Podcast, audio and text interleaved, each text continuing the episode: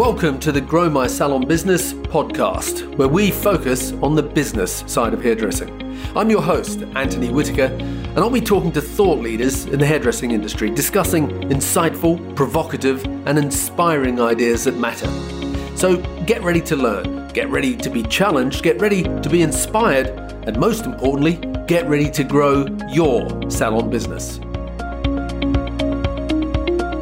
Hello and welcome to today's episode of the Grow My Salon Business podcast. I'm your host, Anthony Whitaker, and it's great to have you here with us today.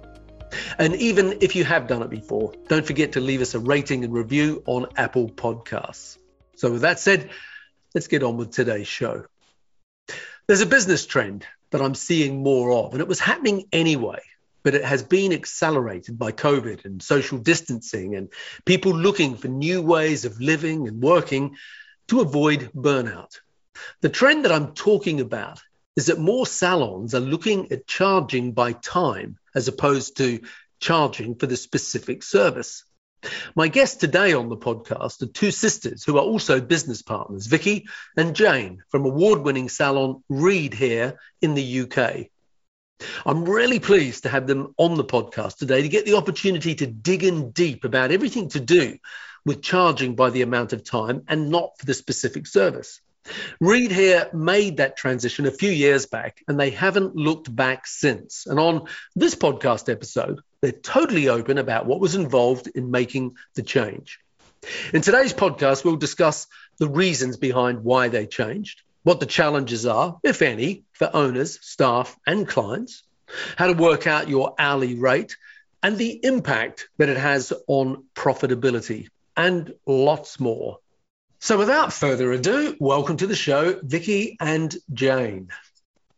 Hello. Hi, Anthony. Hello. Thank you for inviting us. Oh, no, thank you for being on. I'm really looking forward to this. I know you're going to have so many good things to share with our audience. So I want to start off by saying thank you so much for giving up your time and being so open and willing to talk about your business and particularly about charging for time, because that's going to be, the focus of our entire conversation.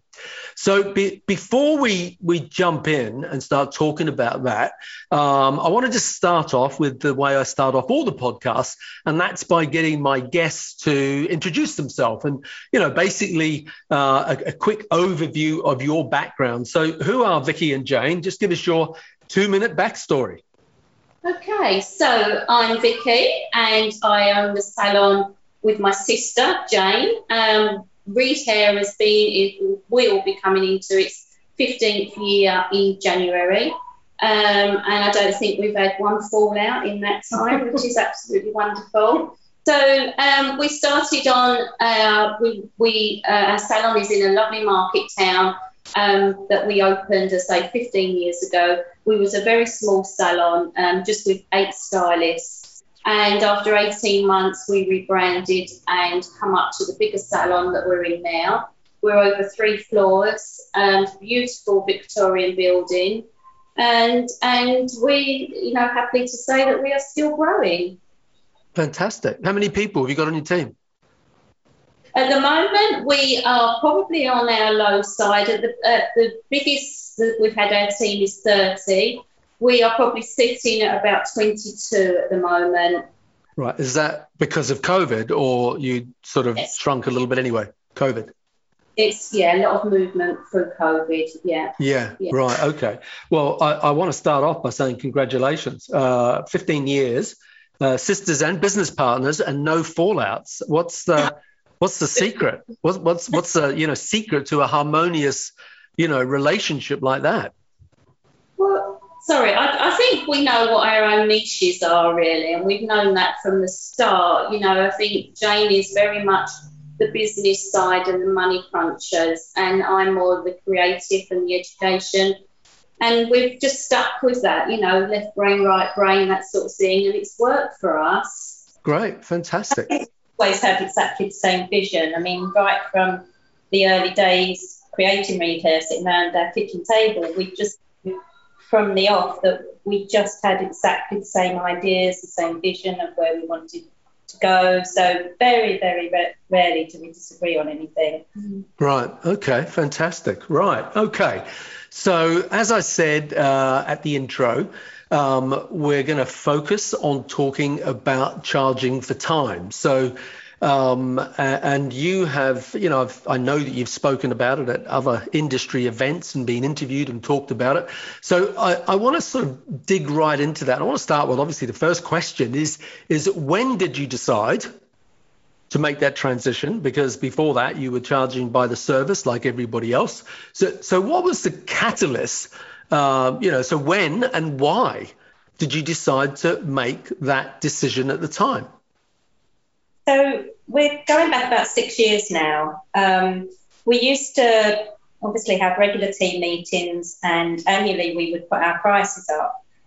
And every time we put our prices up, I had this thing about trying to simplify the menu, because it used to, I've got a bit of a pet hate for hairdressing menus.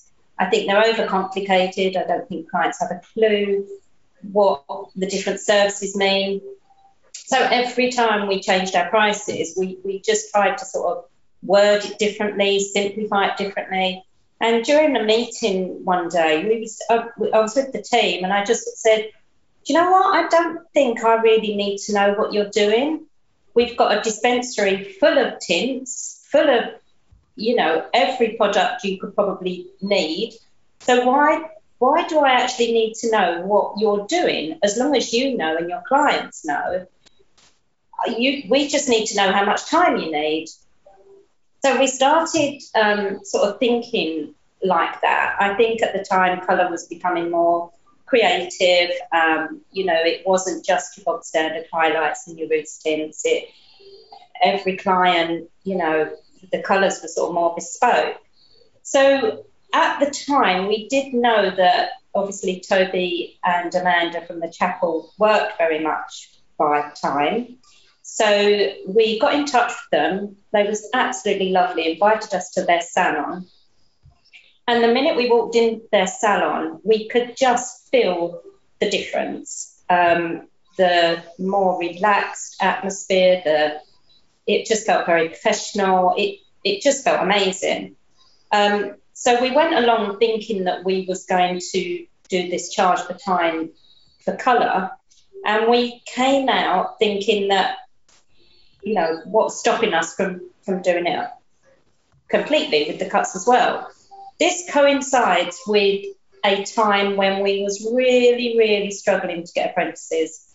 We live in a beautiful town. It's a market town, but we're not on a train line. And for whatever reason, I know it wasn't just us, but we were struggling to get apprentices, and the quality, the calibre of the apprentices wasn't really what we wanted. So, we kind of went with all that in our mind. We were sort of already struggling. Our stylist was very, very busy, and our stylist was struggling with, I don't know, we had a big team, and I think we had probably 3 or 4 apprentices, where at one point we was working with 7 apprentices. So it just felt like it was having an impact on the business and the customer service. And, that just, it was just a combination of all of those things really, and just wanting to change the business. So it felt more professional, more relaxed, more just being able to offer the clients something over and above that they can get anywhere else. Do you want to add to that? Yeah, add to that is that we our vision from the very start was to, we both originally trained and worked in London salons, and we wanted to bring that experience to Morden, and we did, but we felt that it was, as I say, it was just getting too busy, too noisy, and we wanted that pampering and, for them to come in and spend time with us. And we felt that it was just all running away from us. We wanted that London experience in Morden, and I didn't feel that they was getting that anymore. We was just an extremely busy salon, and we just wanted it all to calm down and to take it all back. And so that's where it all started, really, the rebranding of Reed Hair to go over to the time. We wanted to reduce our client numbers, which is crazy. Who wants to reduce their client numbers? But we needed to do that to create the atmosphere that we wanted to create. So it was quite scary. It was very scary. That's interesting. Yeah, that's very interesting. Okay.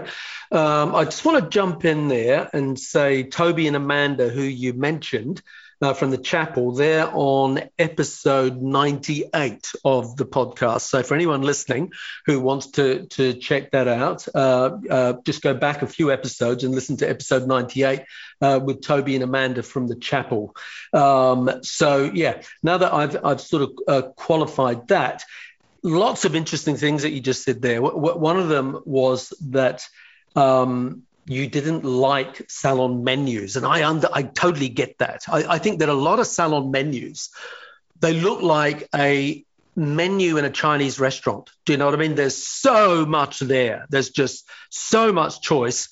And you look at it, I mean, I look at it as a former salon owner, as a hairdresser, and I can't figure it out, you know, so God knows how anyone else can figure it out. So, you know, I understand the thinking behind that. So, you know, you decide that this is what you're going to do. You go along and you see it working in their salon, and also you feel the impact that it's had on the environment. That's also an interesting thing. And then you said that you actually wanted to reduce the amount of clients you did. I mean, that is a big step. So what I want to ask you about is, did the sales figures drop, or was it a case of doing less clients but getting a higher average docket and more services out of each of those clients? What was happening there?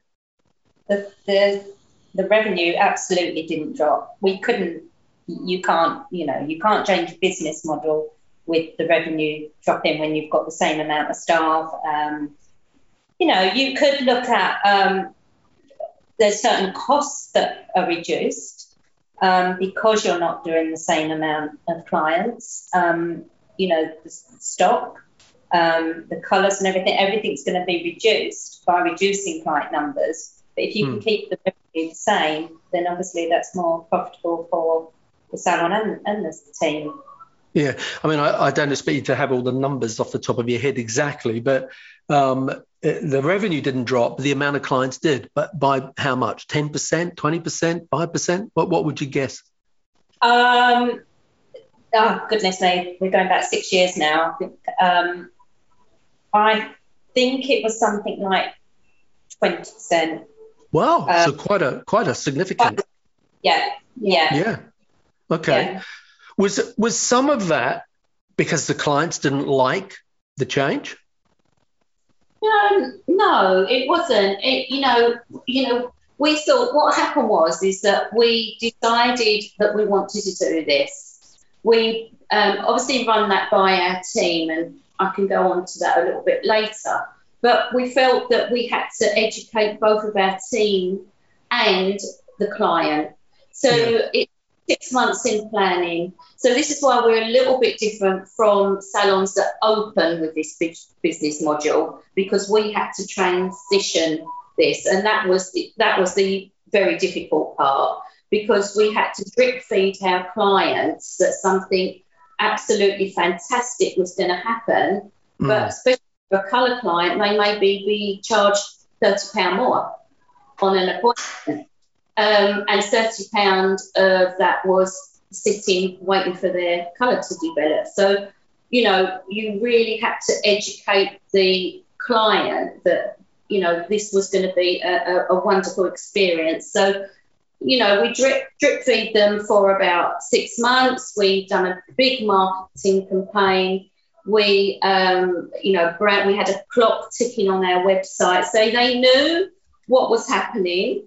We then closed the salon for 2 weeks and had an enormous big rebranding, refurbishment, you know, even down to the smells, the aromas, so when they come back, it was a big wow factor. It was, an experience. It was an experience for them. And we shut the salon on Christmas Eve, and we didn't know if our clients were literally going to run for the hills and never come back again, because, you know, they was having to spend more money for the same service in their eyes. Yeah. But they didn't. They come back. You know, we did drop numbers, but we dropped the numbers that we needed to. When we didn't actually lose clients as such, it's just that we could only fit so many clients in. You know, a stylist, some of our stylists could see 3 clients in a day and be fully booked. Yeah. So there's only so many clients that we can physically fit in. Yeah, yeah, okay. They're doing what I call the conveyor belt hairdressing. They're not doing clients in between clients. Yeah. We have an hour for a cut and finish minimum. If they want an hour and a half, they can have an hour and a half. It doesn't matter, as long as it's communicated with the client. You know, sure. If a client's got 3 heads of hair and they know that they need a long time, they're happy to pay for that. Yeah. You know, So we did drop our client numbers on a weekly basis, but we didn't actually lose that many clients, to be perfectly honest. They just had to wait longer to get in with us. Right, okay.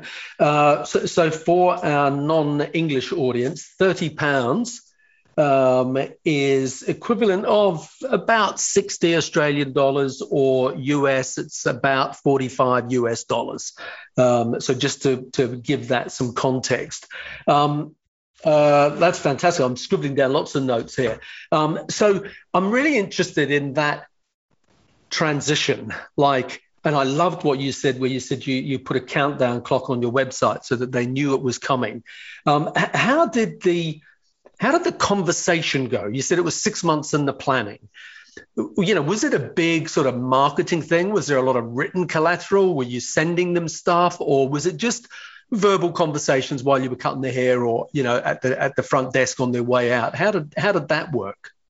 It was a bit of everything. We didn't give loads away. You know, we give them little snippets just to excite them, and at the very end, it was verbally, so that we would talk to our clients right at the end. We didn't want to do it 6 months prior. They wouldn't have understood. We needed to drip feed it to them over a period of time. But right at the end, it was verbally. Yeah. And by that time, they had started to understand what they was going to be coming back to. Yeah, okay. It would be completely different to how we left it. Yeah.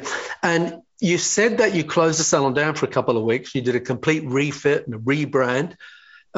That's interesting. Was it a change? You know, again, in line with, you said you lost, you know, maybe 20% of your clients. Were you aiming for a different target market, or did that sort of happen as a byproduct of doing this? Did the sort of clientele you attract change? Well, do you know what? We've always welcomed all people into the salon, always. But, yeah, we do have to have it. I think everybody has to have their target client, and we are a high-end salon, and so we do attract that sort of client. But that's why we wanted to change it, because that was just drifting away from us. We wasn't high-end anymore because we were too busy. We couldn't give that customer service. So that's why we wanted to change it. And it was scary, and it was a big risk to take. But we knew by then what our client audience was and what they needed and what they wanted.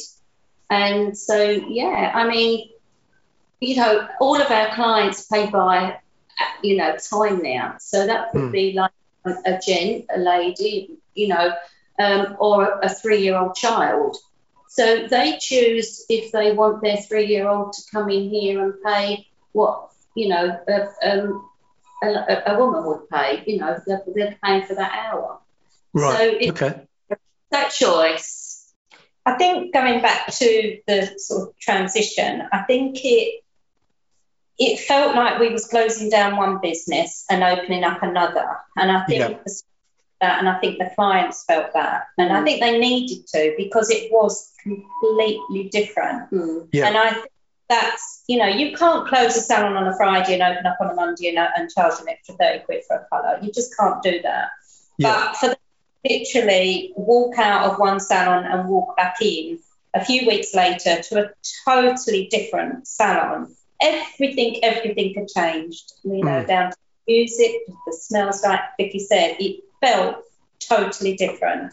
And that went for our staff as well. They come back to a new business. Mm. I mean, we told our staff again, that was another 6 months process for them. Mm-hmm. We all went round to Jane's home and we invited them all round. We all sat at the table and had a pizza and drinks and things.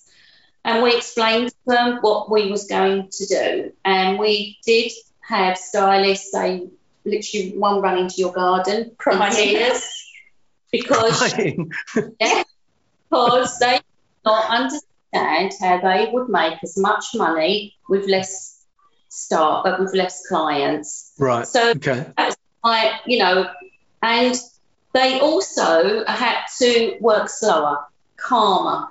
Mm. They had to, you know, not that 45 minutes. And some of our staff, some of our stylists that like that buzz and that treadmill, we did lose them. Mm-hmm. But that's, you know, that's the risk that we had to take. It was only one, wasn't it? It was just one. Yeah. And the rest, you know, they come back, and for them it was like coming into a different business, a different working environment. Yeah. All right. So what was the biggest challenge for you as owners looking back at this? What was the biggest challenge? I think getting the staff on board. Unless you've got your team on board, you can't do anything. And Vicky and I have always worked with our guys. We value their opinions on anything, everything. And we've always been very, very open. We always tell them what we're going to do before we do it, and we ask for their advice. Mm. You know, no one knows Reed Hair like our guys know Reed Hair.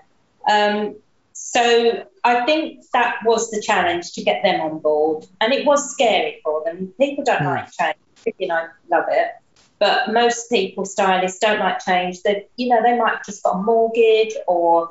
Mm.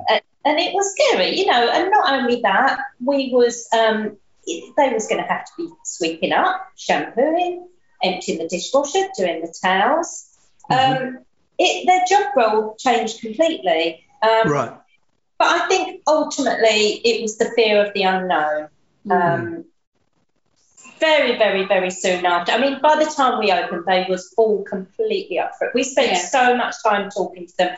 Any that were particularly nervous, I went round to the house and we sat and we number crunched and we their charge per hour, we pretty much worked out between us what they know their clients, they know what they need to earn. You know, I mean, the most basic way to work out your a stylist charge per hour is to find their busiest week, see what they've taken in that week, and then divide that by the amount of hours that they've worked, and that gives you a starting point. Now, there is, you know, if we're talking about pricing, there's a slight, one of the most difficult things with regards to clients is you will find most salons, say for an hour's work of colour, will be a lot more than an hour's work of cutting. So they might charge, I don't know, £90, £100 for an hour's worth of highlights, but say £50 for a cut in an hour or 45 minutes or something. So it was really, really hard. You know, you've got your colour up here, down here, and to try and marry them together so that it's going to be, say, £50 an hour, whether it's a cut, colour, whatever, or £60 an hour. That was a bit of a challenge with regards to clients. But with regards to stylists and their charge per hour, we literally crunched the numbers together and worked it out on what they felt comfortable with and what they felt their clients would be comfortable with. And you know, you instead of sort of looking at numbers now, we just look at how busy they are, how many hours they feel. Yeah. Okay. So that was a very interesting formula. You said find their busiest week, and let's say they've done £2,000 or $2,000, whatever it is in that week, and they worked 40 hours that week. So you divide 2,000 by 40, you come up with $50 or pounds an hour. So that was essentially the formula. But that's very interesting. Okay. But then, as you said, what they might generate in an hour for cutting hair versus what they might generate in an hour for color were two different numbers. So you had to, was it a guess where you'd sit in the middle? What felt right? How was that worked out? I mean, a guess initially and then a fixed number. I think it was just kind of number crunching. I remember, obviously, it wasn't so much the colours that were going up too much. It was the cuts, because we were having to bring the cuts up. Initially, we used to do like an instant treatment with a cut and finish that would maybe we would normally sell at sort of £15. So we kind of, because it was instant, it wasn't taking up any time. So we could increase that into a cut and finish. So we sort of added value to a cut and finish. So from a client's point of view, that kind of felt a little bit better. So that helped us transition the clients over from, to a higher rate. Right. So you had beforehand you were charging, tell me if I've got this right, beforehand you were having 45-minute appointments, and part of this transition was everyone went to 1-hour appointments. Yes. Yeah? Yeah. And am I also right in saying, I've sort of read between the lines with this, is that you no longer had assistants at that point? So part of the new reopening was there are now no assistants. We all clean up, we all make the coffee, we all do the laundry. So did you have to get rid of assistants, or was that just the natural? Right. So we always had a lot of assistants. We had a training academy. We was affiliated to a training academy, and so we had 12 assistants at a time. So this was a big thing that we had to get right. So, but at the time, it worked that we wasn't getting the assistance through. The children at the time, the students couldn't come out of school at 16 anymore, and that was around about the time. So naturally, we wasn't getting them through. So the numbers had really dropped. So we didn't leave any of our guys in the lurch, any of our assistants in the lurch. And what we've done, the ones that were left, we made sure that we got them other employment. So none of them, it was done very, very training. Sure. Training continued a bit with other salons. So no, we then reopened. And we didn't have any assistance then, so yeah. Right. And could this system of charging for time, could it work with assistance or not? Is there any reason why it wouldn't? There wouldn't be. I don't know actually, Anthony. I've not really thought about that. I mean, the stylists, when they've got a colour on, they've got a certain amount of time. While the colour's developing, they've got that free time. So, yes, they might have their lunch in that time, but generally they're sort of either writing their notes up or doing assistant jobs, really. I mean, we all muck it. Sure. Yeah. We all do it together. It's never, ever been a problem. Yeah, I don't know, really. No, we never give it that a thought, really, because that's the way we wanted to change, and we just see it as a really. Just going back to sort of why we didn't work with assistants, I think we just felt that we really wanted the clients to have an experience just as a one-to-one with their stylist. So from the minute they walk in, we wanted them to, there's nothing nicer than shampooing your own client and looking at the condition and the scalp like you would normally, but, just having that journey from start to finish is really nice. And I think with creative colours, for the guys to be able to do their own toners and things like that. That's really, really important. We were sort of getting to the point where we had youngsters that wasn't really where, colours got so creative. Yeah. We was with the youngsters doing some things that, so we just wanted the experience to be between the stylist and the client and no one else. Yeah, I remember what I was going to ask you. It was about processing time. So the hourly rate includes processing time, or is processing time a separate entity? No, it doesn't matter, Anthony. If they're in the salon for 3 hours having a hair coloured, that's what they're paying for. Right, so the process just becomes all part of that. Okay, and so that then leads me on to the next question, which was, what was the biggest challenge for clients getting used to this, you know, new system where they're going to be charged more? You know, what was their sort of challenge? What were the frustrations or problems that came out of it for them? They didn't have any frustrations. It wasn't a challenge for them. It was a challenge for us to educate them. By the time that we reopened, they knew exactly what was going to happen. They knew that, you know, the word time had become such a big part of our branding, and they knew that they would be charged for the time.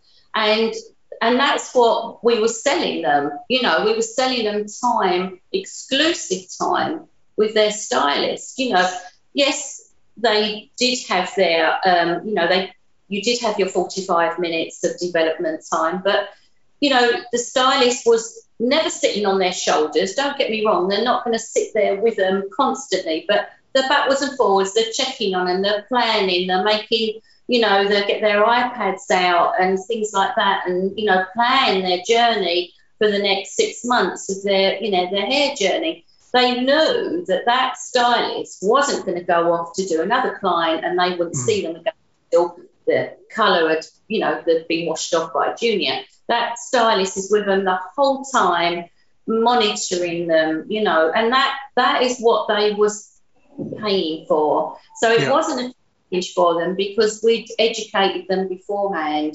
That was the challenge for us beforehand. Once we reopened, it was black and white. They all know that, you know, they come, a new colour client comes in for a complimentary half-hour appointment. So in that appointment, they will go away and know that when they come back, they will be in the salon for 3 hours. This is what they're going to have done to their hair, and this is what it's going to cost. No hidden extras. And, you know, that's what they wanted, and it just worked perfectly, but through a lot of planning on our end. Yeah, yeah. Did you have to tweak things and change things, you know, like 2 or 3 months in, sort of go, okay, well, this is working, that isn't? Were there any sort of changes you had to make to hourly rates or times that you were allocating? Yeah, I mean, I think we increased the hourly rates quite a bit in the first few years, actually. We just felt that we could. We've got different criteria that the guys have to meet. So we kind of started with a baseline, and then we was able to sort of get them up. But nothing major. It just worked. It worked. Yeah. Do you have a policy now of we increase the hourly rate every 12 months, or is that not the way that works? No, we don't. We have different levels, and we're kind of, you know, a lot of our guys are around 55 to 60, 65, 70 pounds an hour. We've got some youngsters coming in, 45. So they would just go up to the next level once they've met that, you know, our criteria. Okay, I'm going to come to you about the criteria later. So what was the biggest challenge for the team? I know you said when you know, they came around to your house for a pizza and a glass of wine, and you explained to them that someone ran out crying into the garden.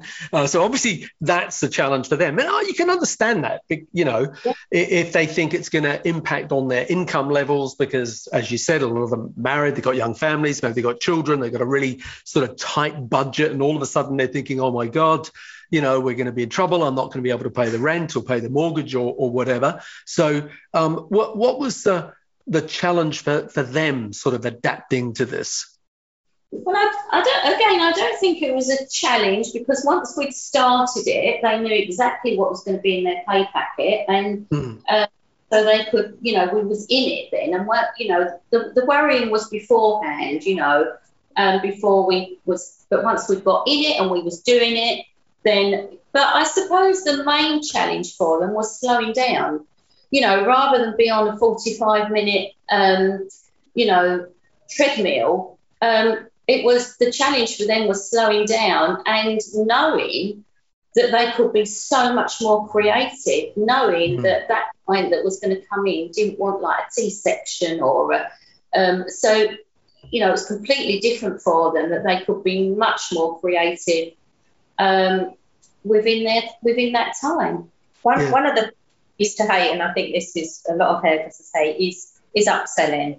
You know, so we used to, you know, back in the day, charge for a toner and charge for different things. And we just said to them, I don't care what you put on your client, you put whatever. You put whatever on your client's head. The clients are actually being charged for it because, you know, a toner may take 15 minutes or half an hour and they will get charged for that time. But from a stylist point of view, they're not having to sort of have that conversation at the backwash and saying, oh, I need to put a toner on, it's going to be an extra 20 quid.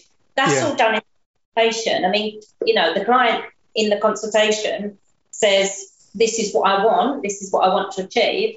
And the stylist will say, yeah, absolutely, we can do that. It's going to take me 2 hours. It's going to take me 4 hours. Clients don't need to know what they're having, really. They don't want to know the ins and outs of if they're having to have a toner or whatever. They just want that finished result. And from a stylist point of view, they just need to know how long they're going to take. And that's what obviously our reception need to know. Okay. So do you have a receptionist? Oh, God, without a doubt. Yeah, we couldn't do, and they was so important in the beginning. We don't have a price list. There's not a price list anywhere. So it's all done verbally. I mean, we kind of take it for granted now. Our clients come in and no one questions it. But in the beginning, our receptionist sitting on the sofa so much, just sitting, talking with the clients, explaining it. But everyone, that doesn't very rarely happen. Obviously, new clients that come in, but I think a lot of people just sort of, it's understood now how we work. Yeah. So how does that go then with a new client? You know, a new client rings up and they go, oh, I'd like to book him for a haircut or a head of highlights or something. And then they say, so how much will that be? How much do you charge? How do you answer that question? Well, if it's a straightforward cut and blow dry, then that would be an hour. A new client actually has an hour and 15 minutes with us, but they only pay for an hour, 15 minutes complimentary. So that's, you know, they will just be advised on what level of stylist they would like, and the receptionist would marry the two together. So that's, you know, for a cut and finish, that's really, really easy.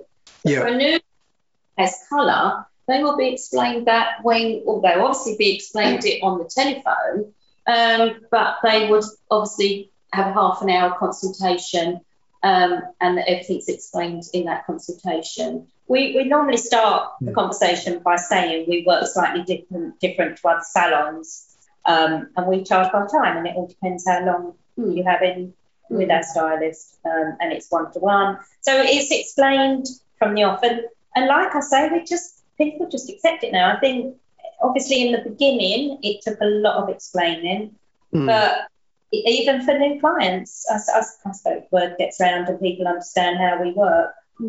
It's and our website, it's, you know, we've got our story on our website as well, so you know, we can lead people there, but it is, you know, a receptionist would explain all of that. Sure. I think what we overlook is how simple it is. It is so simple, you know, you just charge by time. So from a client's point of view, however long they're in the salon, you know, it's more simple than you think it is. And I think probably clients, once they get their head around it, you know, they get it. Yeah. So you said, Vicky, at some point there, you said something about the team know exactly what's going to be in their pay packet. So does that mean that they're on like a fixed hourly rate in terms of what they earn, whether they're doing a client or not? How does that work? No, I think by that is that they was obviously extremely worried that they won't be earning the same as before. So once we'd gone through that process and that we'd had the first months working here and they got their pay packet and they see, well, God, you know, I've earned either the same or more, then that, you know, that relaxed them and, you know, the fear factor had gone by then. Yeah. So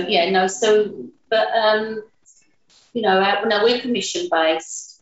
Yeah, so the guys do actually know what they're going to earn each month because we encourage them to work their figures out for themselves. We sort of call them tracking. We have tracking meetings, they have tracking books. So every week all the figures go up on the board and we encourage them to work out their commission so that they know in advance. So by the time they're getting paid, they will know exactly what their commission, what they've earned each month. Very transparent. Yeah, we're very transparent. So can you explain what the commission system is, how that works? So they're on obviously a basic.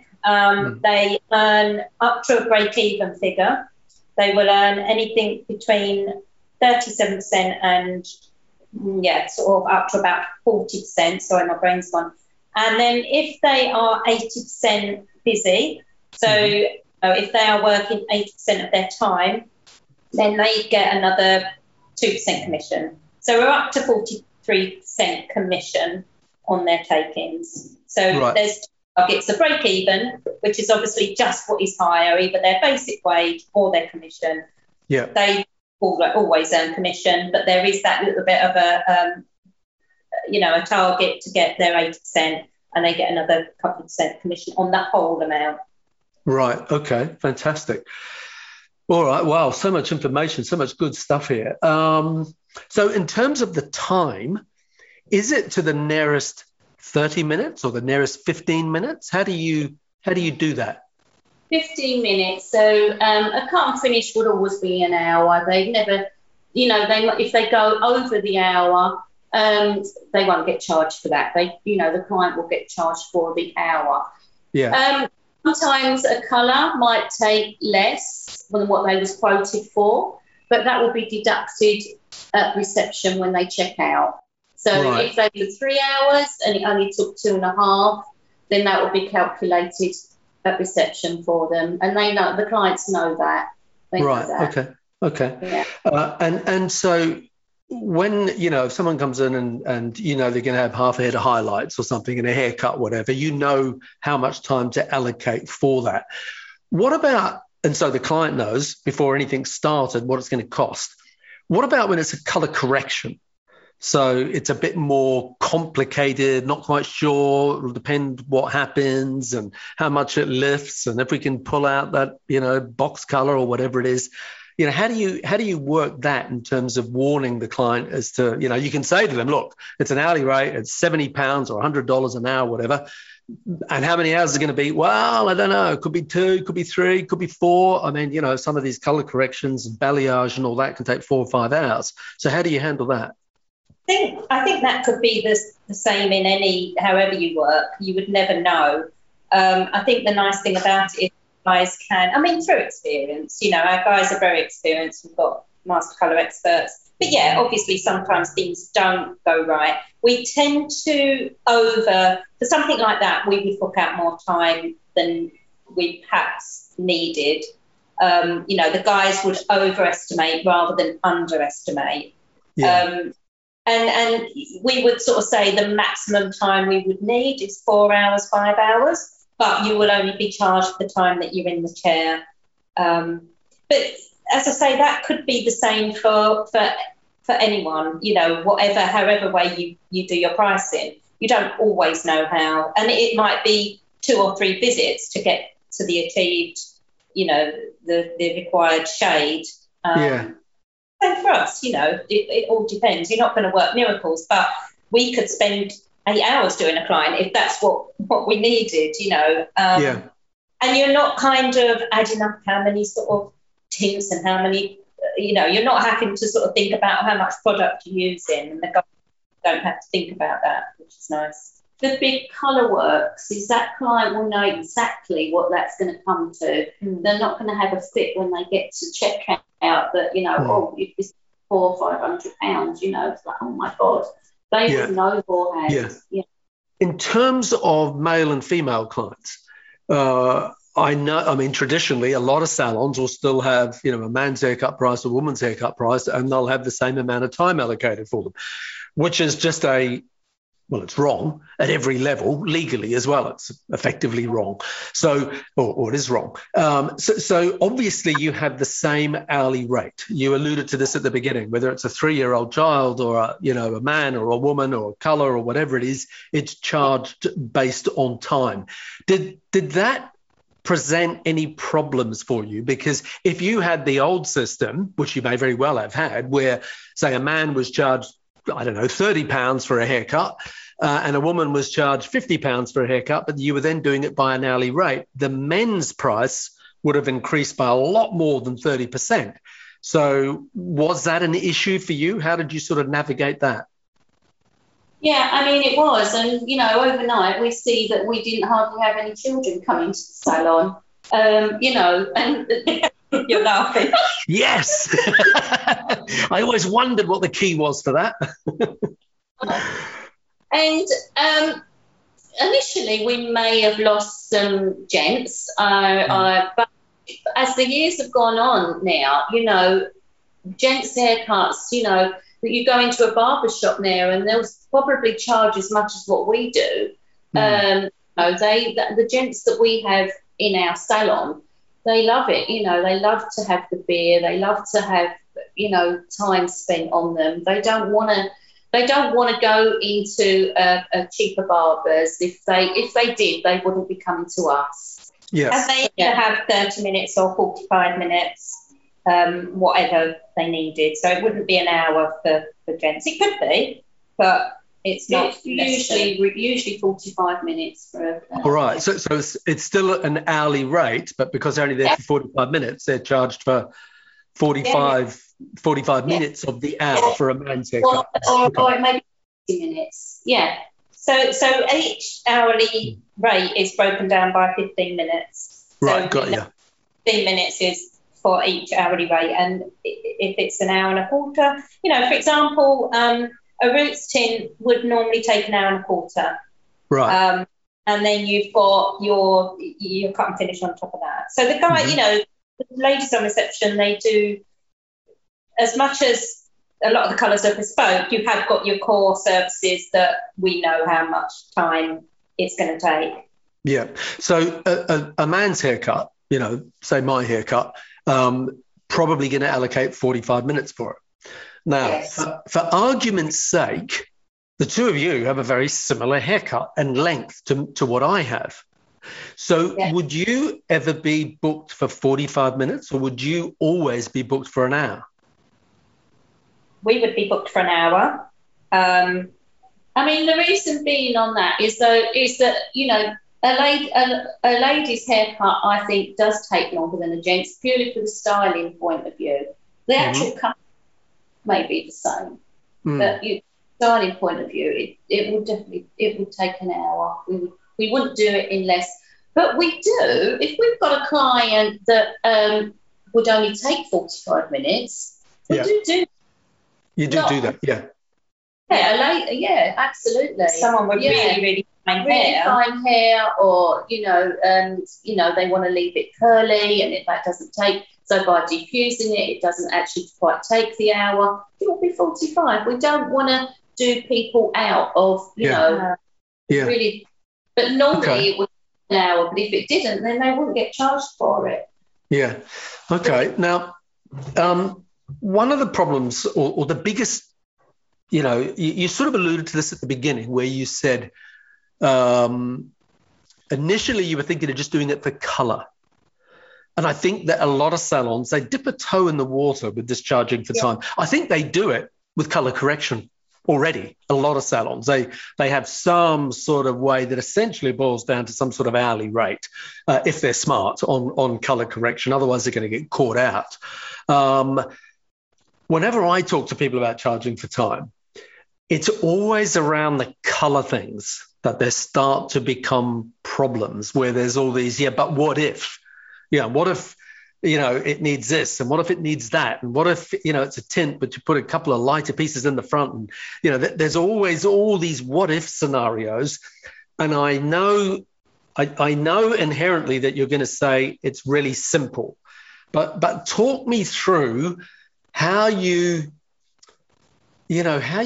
navigated that with your previous menu for color services for coming into an hourly rate, because there are all these what ifs about, you know, well, this one has a toner, and, you know, normally if a toner was done on its own as a semi-permanent or whatever, we might allow 45 minutes, but because it's been done with the highlights, it's only going to take 15 minutes. And, you know, is it a toner or is it a gloss? And there's just all these what if scenarios. So sort of talk us through that, because I get the feeling I make it a lot more complicated than what it need be, and that there's some really easy solution to it. No, it is easy. They just, you know, as I say, going back to what I said, if it's a new client, everything will be dealt with in the consultation. And if it's a regular client that wants to change, and, you know, obviously our stylist are always looking forward, and they would say in that appointment, next time we will be doing this, and that's how long it's going to take, and this is how much it will be. You know, okay. I haven't got to do that today, but this is what we're going to do next time. So it's always discussed. It's, yeah. You know, we just talk about it. We talk all the time. We don't say it anymore, you know, right, so-and-so, Brenda, when she comes in next with the receptionist, let's book her in for half a head or something like that. We have a three-way conversation with our client, our receptionist, and the stylist, all three of them at reception discussing the next appointment. So this is how long I want. This is what's going to, you know. I don't know if I've answered your question. Yeah, I knew that I was complicating it unnecessarily, okay? I knew I were inherently. I just wanted you to answer that. And essentially what you're saying is, look, forget about trying to merge all that and factor all that in. It's an hourly rate, and whatever you need to do in that hour or an hour and a half or 2 hours, you do, and it's all built into the price. That's it, isn't it, in a nutshell? Yeah.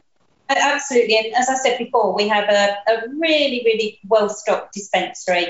I don't. Anyone should go to pick up a colour and it's not there. I'm quite passionate about that. And we've got so many different ranges, different colours. You know, if a new stylist come and works with us and they like working with different particular things, you know, we get them in for her. So, and I don't care what they, you know, if a particular tube of tint is 50 pence or £1 more than something else, I don't care. You know, it's going to round 10%, isn't it? However way you work, you know, 10, 12% stock usage, and that just doesn't matter how you work, really, does it? Okay, well, I'm going to challenge you on that. Have you listened to either of my podcasts? I did 2 podcasts. In fact, I've done 3 because I did one of them twice. I did one with a lady who has a business called Salon Scale. Her name's Alicia Soulier. And another one with Vish. And they are both these apps that they're different, but they're similar. And basically, the Salon Scale one in particular is they can both do this, but the Salon Scale one, the whole methodology behind it is about separating the cost of product and services. And Alicia, who owns the business, she always uses the analogy of, if you go to the garage and you pick up your car and it's been serviced, they will say to you, it is £500 for parts or dollars, and, you know, £123 or dollars for labor. And so they separate parts and labor. So the whole point of Salon Scale is about separating the cost of product to the services. So in other words, you might be walked to the front desk and they'll say it's $95 for the service and it's $17.50 for the product. So it's an exact thing. Now, you're very blasé about the cost of the product in there, and I don't have a problem with that.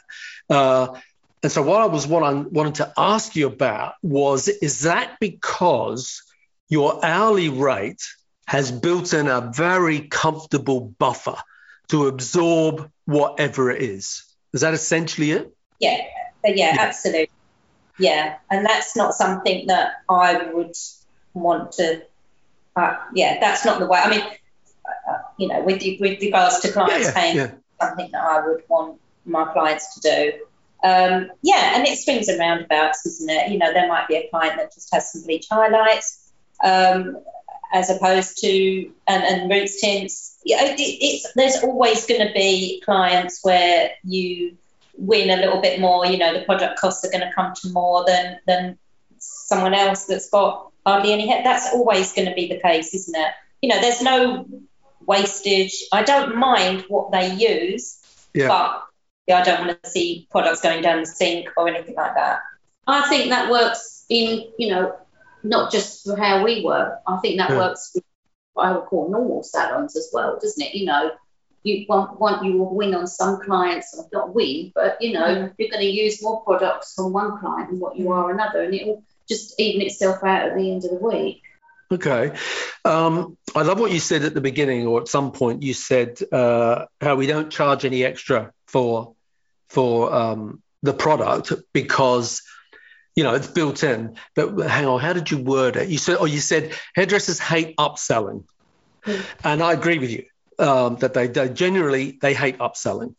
And so there's that uncomfortable moment where either they say, look, I need to put another toner on your hair. That's going to be an extra £20 or dollars or euros or whatever it is. Is that okay? So they either do that, and that's an uncomfortable moment, or they don't do that and the client gets to the front desk and it's more than what they thought it was going to be, or they put the product on and don't charge for it and it's not been allowed for, allocated for in the hourly rate either. So by doing it this way, if I want to put a toner on, I put a toner on. If I need to mix up more color, I mix up more color. If I decide your hair needs a treatment or an Olaplex or whatever it's going to be, and there are other brands than Olaplex, then I can do that. Is that correct? Because hairdressers love giving clients everything, don't they? Yeah, it's as simple as that, to be honest, Anthony. From your point of view, you've just made sure that hourly rate is high enough to cover all of that. Yes. Okay. Yeah, because they're going to do it anyway. They're going to sneak on a toner, and use product. And even if you had set prices for a set of highlights or a tin or whatever. Yeah. Okay.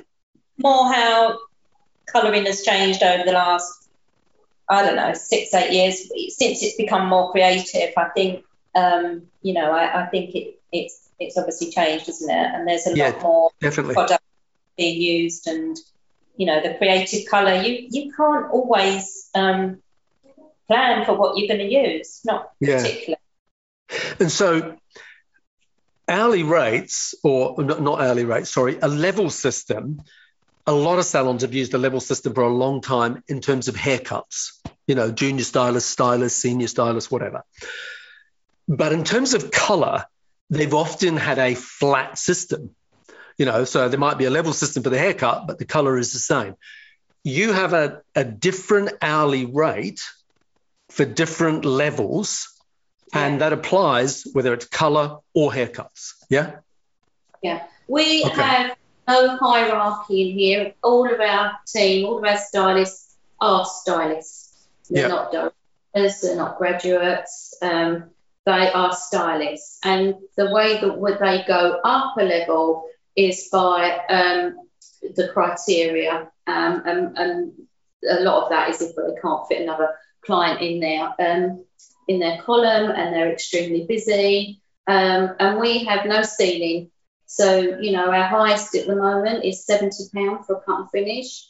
Right. And that's cannot fit in. And, she will then go up, or he or her, will then go up to £75. So that's how we do it. So someone on a lower price point, a lower hourly rate, the cost of colour as a percentage of their bill is going to be higher than someone who's on a higher hourly rate because you're paying the same price for the product regardless. Right, okay. Well, that's interesting. That would be the same in any hairdresser, wouldn't it? Salon, that would be that. That would be the same. Well, okay. So you said as long as they had different levels. Yeah. Yeah. Okay. So you said some salons charge the same for colour work. Yeah, I mean, we did our levels kind of incorporate before we worked like this. Our levels kind of incorporated the different prices. I don't see how a graduate stylist can charge the same for a colour than what a master colour expert can charge. No. I don't get that. No, I agree. I agree. So with these different hourly rates and the different levels that you have, you keep saying there's a criteria for them to move from one to the other. Is that criteria mainly around capacity or productivity level? And if they're operating at 80% capacity, that is the tipping point where they get promoted to the next level, which therefore increases their hourly rate. Is that correct? Yeah, I mean, pretty much. Obviously, we look at different things like rebooking and request rates and retail. But ultimately, whenever you look at criteria, it all boils down to how busy they are and how popular they are in the salon. And if they're, you know, if you're fighting to get clients in with them on a regular basis, you know, and it's quite consistent, then you put them on. Yeah. That's the same for anyone, really. Yeah, okay. So the ultimate question for the salon owner listening to this is, how does charging for time impact on profitability? As a percentage of sales, are you more profitable now than you were before? Yeah, 100%. Because of how I explained earlier, because your outgoings, I mean, obviously we've all got our fixed costs that don't really change, but with regards to if you're taking the same amount of money but looking after less clients, then certain things, you know, the colour costs are going to be down, your refreshment costs are going to be down, the laundry. So it did increase the profitability and it does continue to do that, but we have shared that with the stylists as well. Okay. How do you mean that? If you don't mind me asking. By putting wages up. By doing what, sorry? By putting their wages up. Oh, by putting their wages up. Right. So they're taking more money. We give them a high percentage now. So it's always been our aim to pay our team the most we possibly can. You know, I feel that that's something that the industry should be really working towards. Yeah, definitely. More so now than ever. I mean, you know, if you want to attract and you want to keep good people, you've got to look after them, but you've got to balance that with still running a profitable business. And you've found a better balance that way with this. Okay. Last thing then to ask you about is that if you're a salon owner listening to this and you're thinking, you know, and they are thinking, sorry, that this is something I want to do. I mean, I think if they go back to the beginning of this and go through it, they'll sort of understand what the steps are. But what would you say the steps are to make this transition successfully? I think you've sort of said them right through the last hour, but if you had to boil it down to 2 or 3 key things that they must do, what would they be? Just talk to the clients, talk to the staff, get everybody on board. I'll just elaborate a little bit on that, is that a lot of salon owners with the apprentice, they might find morally that that's not the right thing to do, and that we struggled with that right at the very beginning, because now hairdressing is in such a turmoil at the moment. And we don't grow our own and we don't train our own. And morally, we've had a lot of salon owners coming to visit us, and they struggle with that, with not bringing their own on. And we do struggle a little bit with recruiting now, I must admit. It takes us a long while to, you know, we're not growing our own, so it takes us a while to get the right young stylist. But what we do, we still train, we still educate our stylists. We're very much an educational salon. But what we do, and we're really passionate on, especially at the moment where the guys, through COVID, so no fault of their own, They've not got the training in their NVQ at the moment, and they're getting very frustrated with it, that they're having to do another year and they're not coming out probably as qualified as they would hope to be. So what we do, we source level 2 students that have just completed their level 2, and we have our own vardering program, which can go up to 6 months, and we take them on and we would varder them and give them intense training. So we do feel that we give back that way, even though we so-called apprentices. Yeah, okay. So just for our audience, when Jane talks about, Vicky talks about NVQ and level 2, she's talking about the training system, the government training system, basically, in the industry in the UK. Wow, that has been fantastic. Time has gone so quick. I've really appreciated having this time to dig in and to ask you all these questions, no matter how blunt and direct I am. So thank you for that. I know some people must be listening to this thinking, God, he's blunt. So I just want to say to everybody that I preface before we start recording and say, it's okay if I'm asking you these questions. And Vicky and Jane both said that we're an open book, and please feel free to ask anything you want, and we will answer everything exactly, as it is. So thank you for your honesty. Yeah. I really appreciate that. So where can people check you out, basically? Where can they, what social channels have you got? Instagram, Facebook? What's your website details so they can have a look at what the salon's all about? Okay, so we'll go with our website, and that is reedhair.com. Our Instagram is reed_hair, and Facebook is just Reed Hair as well. Okay, and is it .com or .co.uk? .com. Okay, and it's Reed, REED. Yeah, that's Reed Hair. Cool. Okay, fantastic. Well, I'll put those links on our website, Grow My Salon Business, in the show notes for today's podcast. If you're listening to this podcast with Vicky and Jane, then do me a favor, take a screenshot on your phone and share it with to your Instagram stories. So to wrap up, Vicky and Jane from Reed Hair, thank you ever so much for being on this week's episode of the Grow My Salon Business podcast. Thank you for having us. It's been fun. It has. Thank you. Cheers. Thank you for listening to today's podcast. If you'd like to connect with us, you'll find us at growmysalonbusiness.com or on Facebook and Instagram at Grow My Salon Business. And if you enjoyed tuning into our podcast, make sure that you subscribe, like, and share it with your friends. Until next time, this is Anthony Whitaker wishing you continued success.